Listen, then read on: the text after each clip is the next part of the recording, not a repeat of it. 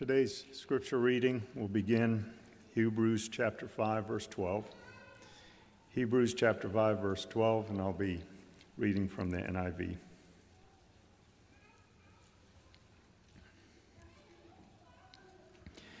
In fact, though by this time you ought to be teachers, you need someone to teach you the elementary truths of God's Word all over again. You need milk, not solid food. Anyone who lives on milk, being still an infant, is not acquainted with the teaching about righteousness. But solid food is for the mature, who by constant use have trained themselves to distinguish good from evil.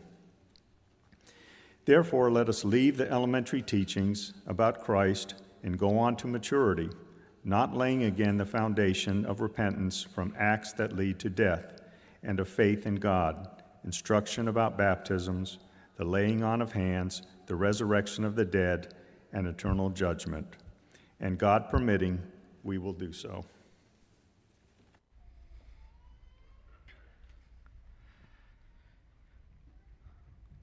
On May 1st of this year, a small plane crashed in the Colombian jungle with seven people on board. You may have heard about it in the news because the two pilots died in the crash, as did the mother of four children, but the four children survived the crash. Those children were aged 13, 13 9, 4, and 1. They were stranded in the middle of the Amazon jungle by themselves for the next 40 days until they were discovered by rescue workers. Their ages were 13, 9, 4, and 1. And they survived the, one of the most harshest environments on planet Earth by themselves for 40 days. How did they do that? Well, one thing that came out in the reports was that these children are members of the indigenous Huitoto group, if I even pronounce that remotely closely. And from a young age, they became well versed in jungle survival. The Huitoto people learn hunting, fishing, and gathering. And these children's grandfather told reporters that their eldest child, the 13 year old, was very familiar with the jungle. So these children, they survived a harsh environment teeming with venomous snakes, jaguars, intense rainstorms, and fruit that, if eaten, would kill you, simply because they had learned how to survive in it. And the point is that sometimes our survival is completely contingent on our education. And nowhere is this more true than in the spiritual realm. Our spiritual survival is largely contingent on our spiritual education. Think about the words of Jesus as he combated temptation. Man shall not live by bread alone, but by what? The Word of God. Our spiritual education matters greatly because it will impact our spiritual survival. But you, when it comes to the work of the church, spiritual education often gets relegated to the back seat. What I mean is that it often seems as though we don't talk about education nearly as much as we talk about evangelism and service and fellowship and worship. We've had specific presentations and specific sermons geared towards those other subject matters, but we don't usually take time during worship to talk about education. Well, this morning we're going to take a little hiatus from our study of the names of God. We'll return to that next week. But today, we're going to talk about spiritual education. You might be asking why. It's because next month we're launching a new educational ministry that will, to some degree, change the face of our adult Bible classes here. And, what we're going to talk about this morning are the key principles found in Scripture that are influencing that new educational initiative. At the close of this service, we'll even have a brief presentation about our new educational ministry that's set to launch next month. But I want to help us to understand the importance of education as it's described in Scripture and what our role is in that education. And I'm going to limit it to three major points today. And I apologize that there is no handout. Our copy machine is broken. I could not produce it this week. So, therefore, we do not have it for this Sunday. Hopefully, by next week, they'll be back. But the first thing I want you to know about spiritual education is that it is the responsibility of the congregation. Now, this was hard for me to wrap my mind around initially because I understand, and I'm sure you do too, that your faith development is your responsibility. Your spiritual growth is your responsibility, not mine. We have passages in Scripture like Acts chapter 17 where we find out that, that we are responsible, just like the Bereans, for examining the Scriptures to see if the things taught from this pulpit are so. That's your responsibility. And then you can go over to 2 Peter chapter 1 verses 5 and 6 where we're informed that we're to add to our faith knowledge. That's an individual responsibility. Every single one of us is expected to add certain things to our faith including knowledge. That's on you and that's on me. And we can also go to 1 John chapter 4 and verse 1 where we find out that we individually are responsible for testing the spirits to see whether they are from God.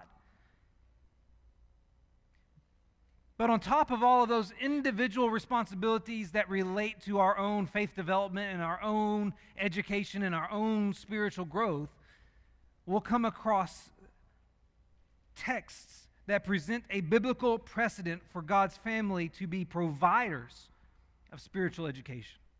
See, if you go back to the Old Testament, under Mosaic law, the priest's role was to teach the people of Israel all of the statutes that the Lord has spoken to them by Moses. You can read that here in Leviticus chapter 10, particularly verse 11. This was the assignment given by God to Aaron the first high priest. And you can see that role manifest itself through the life of the Israelites when the Jewish people returned to the promised land after their exile in Babylon and Persia. We read in Ezra chapter 7 verse 10 that Ezra, the priest of the day, set his heart to study the law of the Lord and to do it, and to teach his statutes and rules in Israel in the institution that was the children of Israel, that were the first people chosen by God, He set aside certain people to teach His expectations, to teach His will, to teach His words, to teach His law to others. In the church today, we are collectively a holy priesthood and a royal priesthood, according to 2 Peter chapter 2. In other words, every single one of us is a priest now, but not every one of us is equipped to teach. So God provided some specific individuals with the responsibility and the ability to provide spiritual education in the church. I want you to turn to Ephesians chapter 4 with me. We're going to look at verses 11 through 14 in particular, but right now, just pay attention to verse 11. It says, and he, a reference to Christ, Christ gave the apostles, the prophets, the evangelists, the shepherds, and teachers. Let's pause right there and pay special attention to these different roles that are identified here apostles, prophets, evangelists, shepherds, and teachers. Now we know who the apostles are. The apostles are a select group of individuals initially appointed by Christ, the original 12, chosen by him after a night of prayer. Matthias was then added in Acts chapter 1 to replace Judas, who had killed himself. And then Paul affirms on many occasions that after his encounter with Jesus on the road to Damascus, he became an apostle to the Gentiles. And so 14 named men bear the official title of apostle in the New Testament there are a couple of other guys who are called apostles, but only because the term apostle means one who is sent. It is a generic term. However, in the context of the apostles mentioned here, it's a reference to those individuals named to this specific role to represent Christ as witnesses, eyewitnesses of his resurrection. And the role of the apostles was educational they were teachers. We're told in Acts chapter 2 and verse 42 that the, the, the church in its infancy devoted themselves to the apostles' teaching. That's because they didn't have the New Testament in its completion like we do today. They had the sacred scriptures, they had what we would refer to as the Old Testament. But for information divinely inspired by God to uh, supplement their knowledge of His will in accordance with the new covenant that came through Christ, that's where the apostles came in. They were the communicators of that message from the Lord. They were the ones who had the divine knowledge to share. And so they were the teachers of the day. You can get to Acts chapter 6 when the church uh, instituted or appointed, I should say, some men to oversee the distribution of food to the widows. They did so, according to Acts chapter 6, so that the apostles would not have to give up preaching the word of God to serve tables. The apostles were educators. But they weren't the only educators. You also had the prophets.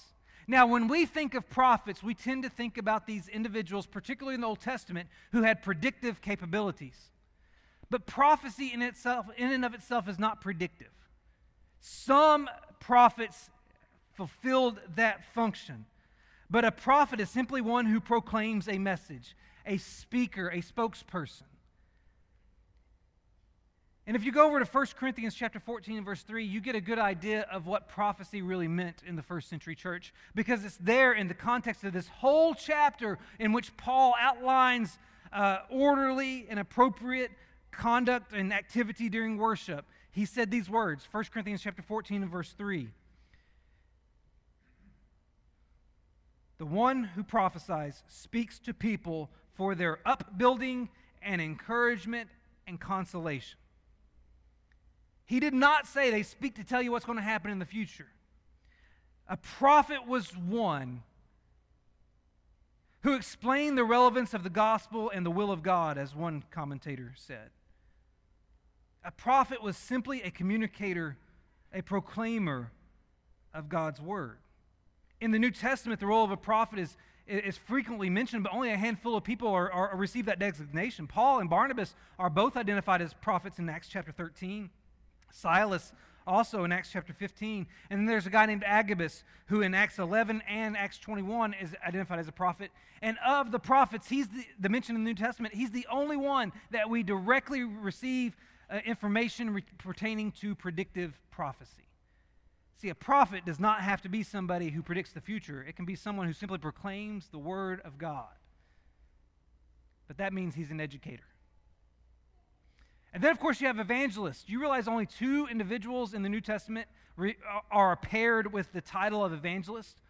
One is Philip, who is referred to as an evangelist in, in Acts chapter 21 and verse 8, and the other is Timothy, whom Paul refers to as an evangelist in 2 Timothy chapter 4 and verse 5.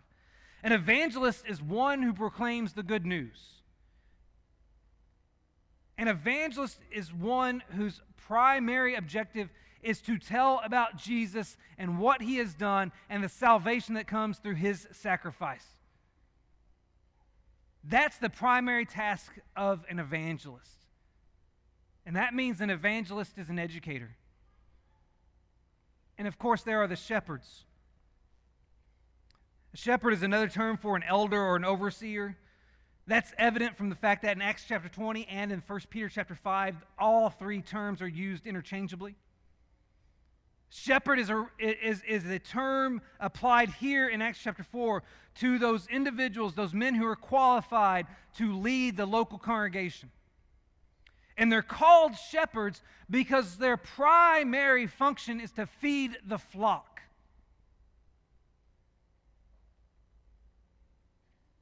You know, one of the qualifications of a shepherd, according to 1 Timothy chapter 3, is that he is able to teach.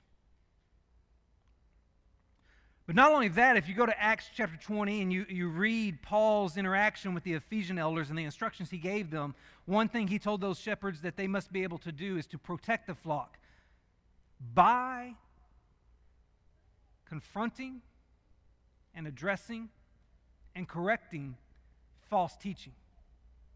You see, shepherds inherently have an educational responsibility because they must be able to teach and they must be able to correct false teaching. And finally, in this list, you have teachers. And actually, in the Greek language, teachers is more likely paired with shepherds as two different responsibilities of one role. Because the Greek language does not present a separate article in front of the word teachers. That's why it says the shepherds and teachers, not the shepherds and the teachers. So in the Greek language, teachers might actually just be paired with shepherds to describe in more full their responsibility. But we have to admit that throughout the New Testament, there is this role of teachers mentioned on several occasions, like in Romans chapter 12, 1 Corinthians chapter 12, 1 Corinthians chapter 14. And there are some people who have that unique ability and talent to teach. Paul will refer to himself as a teacher on multiple occasions. And James tells us that not many should pursue this role. So, this term of teachers is, a, is also a reference to a particular category of individuals who take on the role of educating others concerning the things of God and the duties of man. I ran down that list just so you understand, number one, why Paul identified all five different titles. Because they speak to people who have different roles. And yes, some people might fulfill more than one of those roles. Peter was an apostle, but he was also technically the first evangelist because he preached the first gospel sermon on the day of Pentecost in Acts chapter 2. Paul is, is identified in Scripture as an apostle, as a prophet, as a teacher. And I forgot to mention, Peter was also a shepherd. So one individual can fulfill multiple of these roles, but all of them are educational roles. And what Paul is going to say here in Ephesians chapter 4 is that Jesus has given all of these roles to the church for a purpose. If you pick up the reading of Ephesians chapter 4 in verse 12, it says, To equip the saints for the work of ministry, for the building up of the body of Christ, until we all attain to the unity of the faith and the knowledge of the Son of God, to mature manhood, to the measure of the stature of the fullness of Christ, so that we may no longer be children tossed to and fro by the waves and carried about by every wind of doctrine, by human cunningness, by craftiness and deceitful schemes. That is a long run on sentence. Paul loves to do that. He would fail English today. He loves these long run on sentences. Let's simplify what this sentence is saying. Ultimately, Christ empowered these spiritual educators so that they could equip and build up the church in order to help it mature in the areas of faith and knowledge and thereby avoid chasing false doctrine. What Paul is saying is there are specific roles in the church, men equipped with specific talents, abilities, and skills, and assigned particular roles to educate the congregation so that it reaches maturity. And so, what this passage is ultimately telling us is that the church has an educational responsibility. It's your responsibility to, de- to develop your own faith, to grow your own faith, but the church is designed to provide the necessary resources and opportunities to assist you in that development. We just need to understand that responsibility and appreciate it in the context of the church. Beyond that, the Bible also says that spiritual education should cause individual maturation. Your spiritual education should mature you. Now, I've already mentioned that in 2 Peter chapter 1 and verse 6, knowledge is identified as an attribute that we are instructed to add to our faith. Later in that same letter, 2 Peter chapter 3 and verse 18, Peter instructs us to grow in the grace and the knowledge of our Lord Jesus Christ. The fact that knowledge is something that we, that we must add and something that we must grow implies that it is not inherent. You are not born into this world with knowledge. You have to obtain it. That's why parents have to teach their children to walk.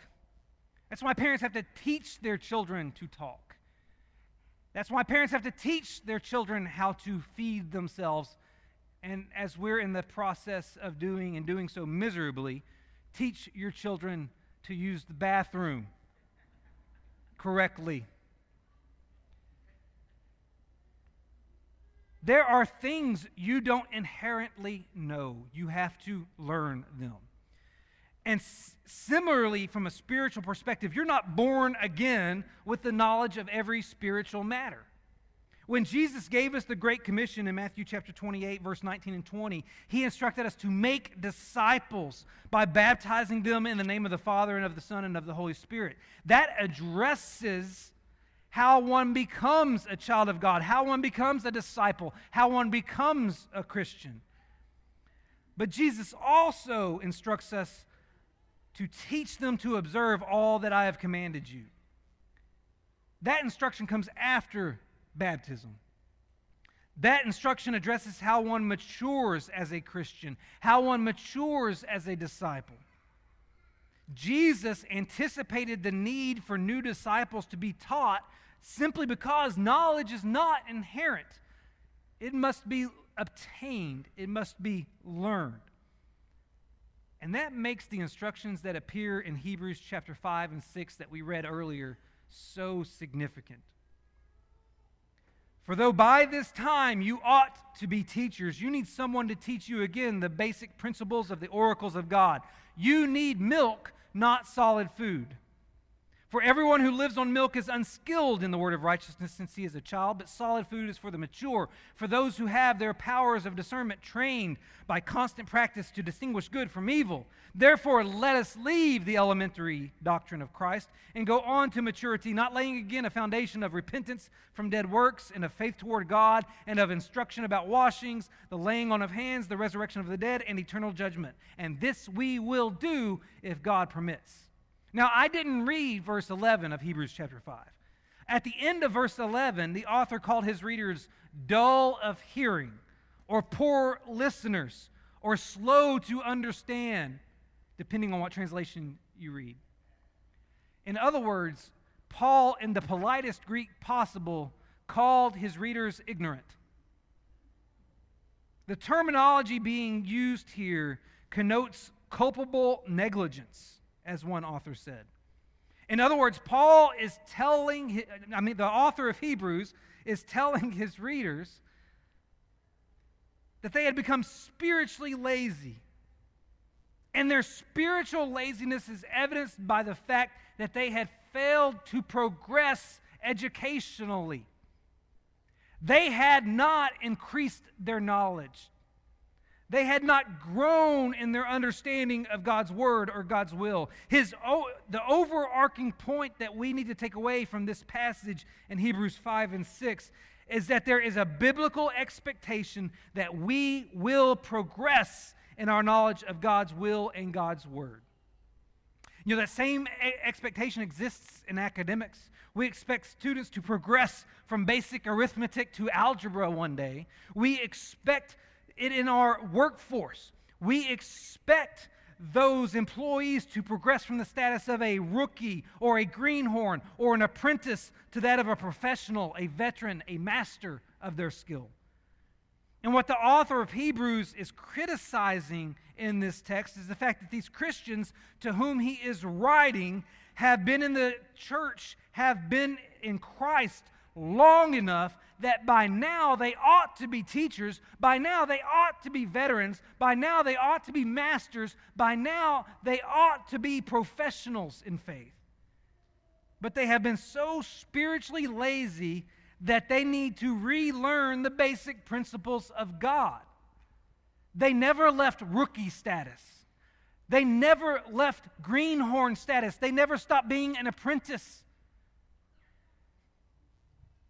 He instructs them to leave the elementary doctrine of Christ and go on to maturity. In other words, he's calling on them to be intentional about educational maturation. Biblically speaking, there's an expectation that we will not settle for elementary esque, freshman level introductory knowledge of God's will and God's word. There is a biblical expectation that we will transition from milk to meat, just like a child transitions from the bottle to the plate. Now, that doesn't mean that everyone will make the transition at the same pace. As we've experienced in our own family with our own two distinct children, not everyone is ready to eat solid food at the same time. But everyone should be moving in the direction of a more substantial diet as they mature. What does this mean for you? It means that you should be pursuing greater depths of knowledge. It should mean that you are intentional about trying to grow your faith and to grow your understanding of God's Word. What it means for the church is that it is responsible for providing nourishment for every dietary level. There must be opportunities for those who need milk to have milk, and there must be opportunities for those who need meat to get meat. And there must be an intentional plan to help people transition from milk to meat as they grow spiritually. The Bible says that spiritual education should cause individual maturation. And that's your responsibility, and that's the church's responsibility too. And finally, the Bible says that spiritual education should lead to personal application. I came across an article some time back that said that 600,000 people have heart bypass surgery annually in the United States. Now, heart bypass surgery is a procedure to restore normal, normal blood flow to an obstructed coronary artery. And without that procedure, many people risk death due to blockages in their arteries. And following bypass surgery, individuals are typically given the same instructions to if you're, if you're a smoker, stop smoking. Eat healthier. Get exercise. And the survey in this article from years ago pointed out that within two years, 90% of heart bypass patients have not made any changes. They were on the brink of death if they didn't have the surgery. But after the surgery, they continued to ignore the doctor's orders, which just goes to show that having knowledge does not guarantee life change. Here's the point education isn't just about obtaining knowledge, education includes knowing how to use that knowledge. If you know something, but you don't apply it, you don't put it into practice, then did you really know it? You know, I think James makes that point well. If you look at James chapter 3 and verse 13, James po- poses a rhetorical question. He says, Who is wise and understanding among you? He goes on to answer it and says, By his good conduct, let him show his works in the meekness of wisdom. James indicates that wisdom and understanding are demonstrated by what we do. And if you skip ahead one chapter, James chapter 4 and verse 17, James ends up saying, Whoever knows the right thing to do and fails to do it, for him it is sin. In other words, if you fail to do what you know, then you don't really know it because you refuse to apply it. If you fail to do what you know, then you don't really know it because you refused to apply it. You know, in the Western world, we think that you know something, you get the education, and then you go out and do it. That's how we operate. But in the Eastern world, in the, in the world in which Jesus lived, they operated the, with the mentality that you didn't really know something until you did it. And I think this is illustrated in one of Jesus' most popular parables the parable of the Good Samaritan in Luke chapter 10. The parable talks about this guy who was traveling to Jericho, was mugged and left for dead. Two religious leaders pass by and, and don't help him. Finally, this guy of a different ethnicity comes by and becomes the hero of the story because he does something to help the man. And after telling that parable, Jesus asked this question Which of these three do you think proved to be a neighbor to the man who fell among the robbers? And the correct response was the one who showed mercy. In other words, the one who proved to be a neighbor was the one who did something. Now, notice what Jesus said next. He did not say, You go and feel likewise. He didn't say, You go and think likewise. He said, You go and do likewise. Why did he say that? I think it's because, as one preacher said, you don't really know it until you show it. Your demonstration of your knowledge, your living out that knowledge reveals whether or not you truly know it. So the question we have to ask ourselves is Am I doing what I know? If not, James says in James chapter 1, verse 23 and 24, that we're like a man who looks intently at his natural face in the mirror, then goes away and at once forgets what he was like. Now, what's the purpose of a mirror? Because I, I bet a lot of you looked in one this morning, and there's a few of you who didn't. But we look in a mirror because it offers a first hand account of our current appearance. You look in a mirror to see if there's anything you need to do. You look in the mirror to see if you need to fix your hair or to get something out of your teeth or to apply some makeup. You look in a mirror to see what needs to be done to your appearance in the moment. And James points out that if you don't do what you know you ought to be doing, it's like looking in the mirror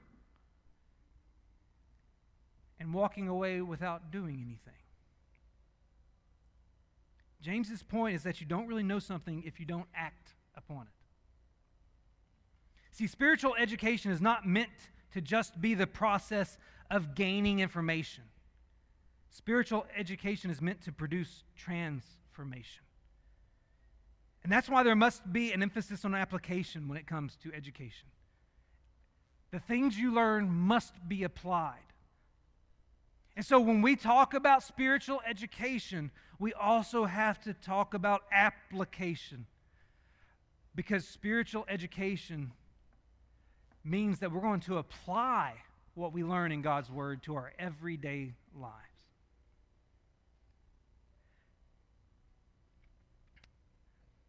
I mentioned Jesus' words earlier when he was tempted. He was actually quoting Moses who said in Deuteronomy chapter 8 and verse 3 A man does not live by bread alone, but man lives by every word that comes from the mouth of the Lord. Let me reiterate your survival not only necessitates physical sustenance, but it also necessitates spiritual sustenance. But the question you really got to ask yourself is do you hunger and thirst for the spiritual like you do the physical? Do you hunger and thirst for the spiritual like you do the physical. Right now, there's some tummies growling out there. There are some stomachs that are contemplating where I'm going for lunch when this guy shuts up.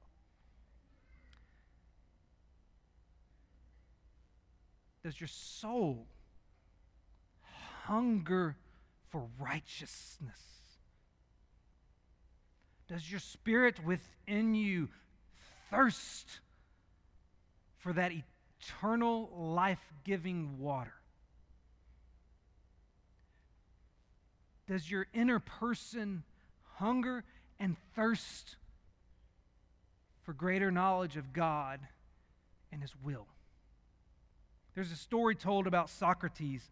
A young man came to him on one occasion asking for knowledge. The young man said, Oh, great Socrates, I come to you for knowledge.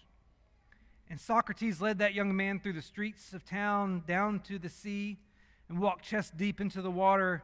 And he asked the young man, What is it that you want? And the young man said, Oh, wise Socrates, I want knowledge. Socrates grabbed him by the shoulders and shoved him under the water and held him there for about 30 seconds and then let him up. And the guy was gasping for air. And Socrates said, What do you want? And the guy said, I, I want knowledge, Socrates. And Socrates grabbed him, shoved him under the water, held him there for 40 seconds. Let him back up. And that guy's gasping for air. And once again, Socrates asks, What do you want? The guy says, I want knowledge. And Socrates shoved him under there for a minute. When that guy came up gasping for air for this third time, Socrates, what do you want? And the guy said, I want air. I want to breathe. And Socrates said, When you want knowledge like you want air, that's when you'll get knowledge. When you want to grow your faith, when you want to quench that thirst for righteousness like you want to quench that hunger for a burger, you'll get it when you want a drink of that eternal life giving water like you want a fresh, cold ice water on a hot day like we have right now, then you'll get it. But it starts with that, that thirst. It starts with what Jesus said in the, the Beatitudes in Matthew chapter 5 when he said, Blessed are those who hunger and thirst for righteousness, for they shall be satisfied.